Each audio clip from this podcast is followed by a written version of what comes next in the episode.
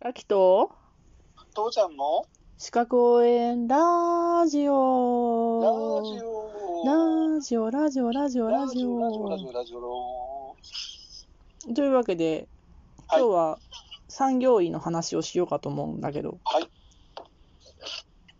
ちょっとだいぶ昨日とか一昨日とかと分野が違ってごめんねって感じやけど。いやいやいやいや唐突の方が面白いねうん。うん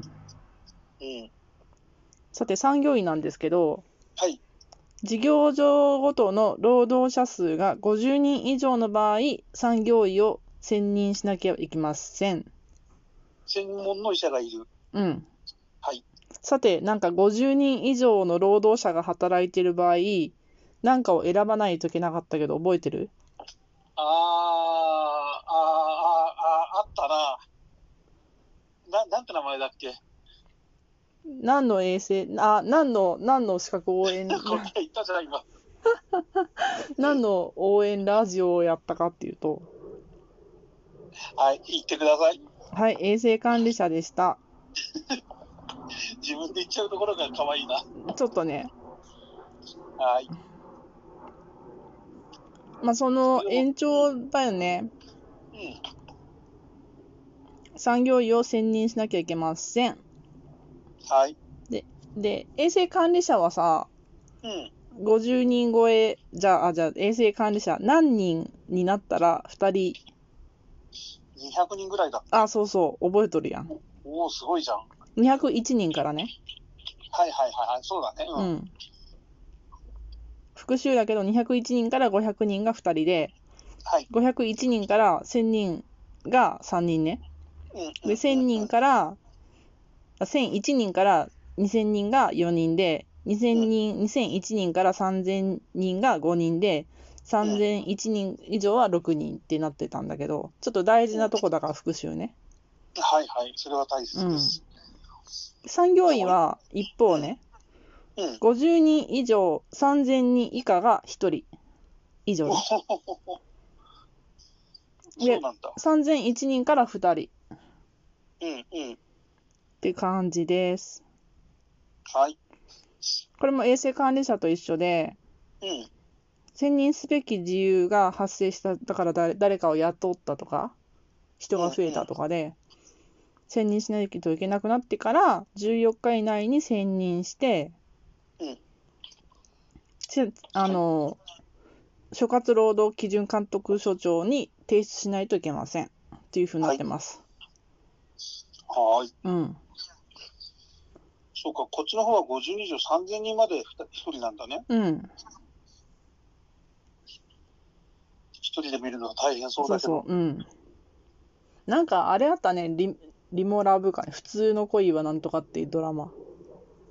知らん、それは。なんかドラマで春春が出とっあ、そうなん。た、うん、ちょっどとうなると私も見てないんだけど主人公が産業医やったねあ、そうなの。うんええという話やったなと思っごめんね。ドラマはほとんど見ないから。ていや私なんか挫折したそうだね。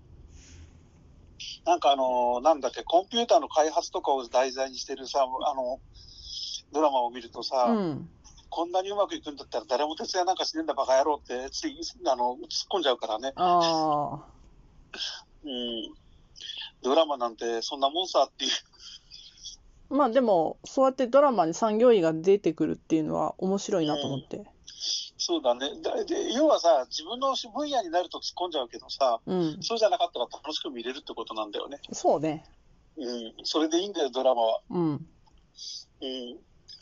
なんかお医者さんに言わせるとあの、医療関係のやつ見てたら、本当、目つぶりたくなるって言うもんね、ああそうねうん、そんな使い方しねえよとかさ、うんうん、でもそれでいいんだよ、た要は楽しめりゃいいんだよ、まあなんか先日の薬剤師のやつもすごい言われたみたいでね、あ本当、うん、うん本職の人から見たらありえないってそうだよね。だから、うん、よくわかるよ。うんやっぱり、あの、見せたい演出っていうのと、現実が違ってってしょうがないっていうのがあるからね。ね現実の通りにやってたらさ、なんかこう、何もドラマがない、うん。うん、だけで終わっちゃうってのもいっぱいあるだろうからうね。ん。うん、そ産業医なんかをそのドラマにしちゃったらさ、一うん日何もありませんでした、お平和でしたで終わっちゃったりするもんね。 いや、あの、乱暴に言ったらさ、まあ、うん、だからそんなことはそんなないだろうけどさ、うんうん。だから、そんな風になったらドラマにならないもんねっていう。まあ、そうだね。うん。産業医が暇だって批判してるわけじゃないよ。いやいや、産業医は産業医で忙しいよ。うん、そうそりゃそうだよ。だって、せ専門の人で反対に一人でその責任を全部負わなきゃいけないんだし、うんそんな楽な始まったなんかどこにもねえよって。まあ、じゃあ、ちょっとついでだから、産業医の職務についていこうか。はいはい。えっと、健康診断の実施と、うん、長時間労働者に対する面接指導と、うん、ストレスチェックの実施と、うん。はい作業環境の維持管理と改善、はい。作業の管理、うん、健康教育、健康相談等の健康促進、あ健康の保持促進を図るための措置、うん、うん、衛生教育、うん、労働者の健康障害の原因の調査及び再発防止のための措置、おう措置ってのはすごいね、なんうか。うん、うんん、で作業場の巡視、毎月1回ね、あの巡視しないといけないの。へえ、で、問題があったら、直ちにピピーって、直ちに措置を講じなきゃならないっていう。うん、うん、うん、うん、うん、うん。そっか、うん。この権限は結構高いの高い高い。あの、事業者に対してちゃんとも、も、文句言える。うーん。ほうほうほうほう。まあ、その、文句言うのを勧告するっていうんだけど、うんうん。そういう権限があるね。へえ。だから、事業者は任命するけど、選任するけど、うん。その選任した事業者に対して対等にここはダメですって言えるんだから、やっぱりうん高いよね。そうだね。うんすごいね。うん。これは何いつぐらいからこういう施工が始まってるんだろえっと、どどどどどどどうそど、のいさ産業医を置かなきゃいけませんなんとか、いつ頃決まった話なんだろつ決まったんだろうね。ううん。いや、うちはこんなでかいあの企業じゃないから、ブラックなちっちゃい会社だったから、どっちにしろ当てはまんないんだけど、こんな方あ向、こんな決まりがあってくれたら、俺はもうちょっと楽だったんだろうな。 あ。ただそれだけ。まあ、50人超えないといけないっていうのもあるし、うんうんうん。えっとねうん、専属になる場合っていうのが、1000人以上なのね。あるい、は、あの、有害業務に500人以上っていう。だから、1000人じゃない産業医、50 50人とかだったら、1000人じゃない産業医だったりしてするわけじゃんか。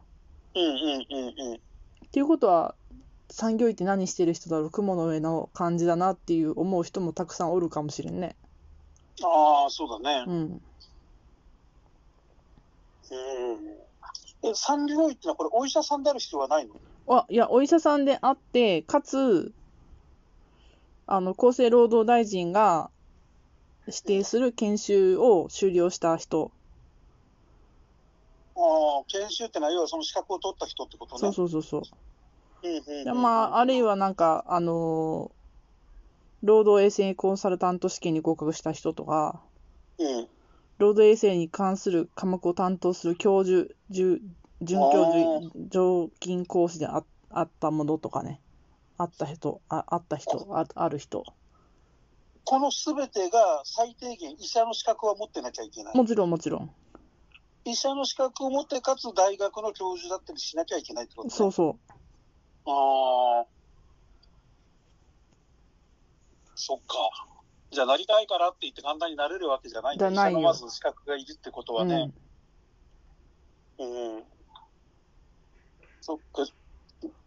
だから逆に医者としてう資ん、格は持っているし、けれど、うん、その町医者になるとか大学病院で働くとかじゃなくて、企業とに雇われて、うん、えっと、その企業の人たちの健康に面倒を見たいっていうそうそうそうそう。そういう話になって初めてそこで資格を取ってっていうことになるわけだね。まあそういうことだね。うん。そっか。はい。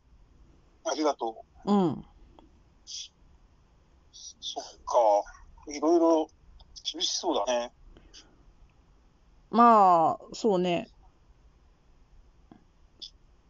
そうね。だって、あの、衛生管理者は、ちょっとした試験だけど、うん、産業医はもう、まず医者であることが前提だからね。そうだね。そっか。うん。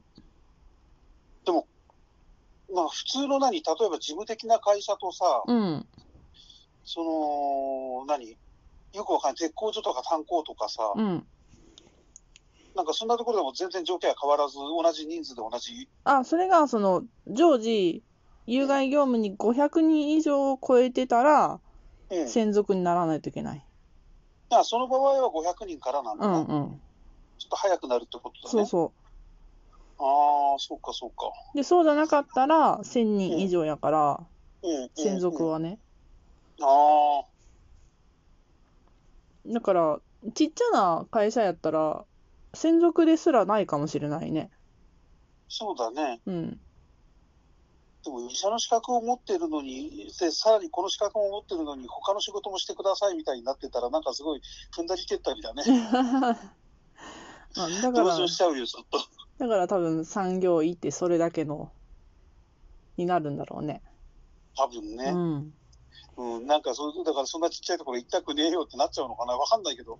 いやー、でも、事業上の皆さんの健康を守ってるのは産業医だからね。そうだね。というわけで。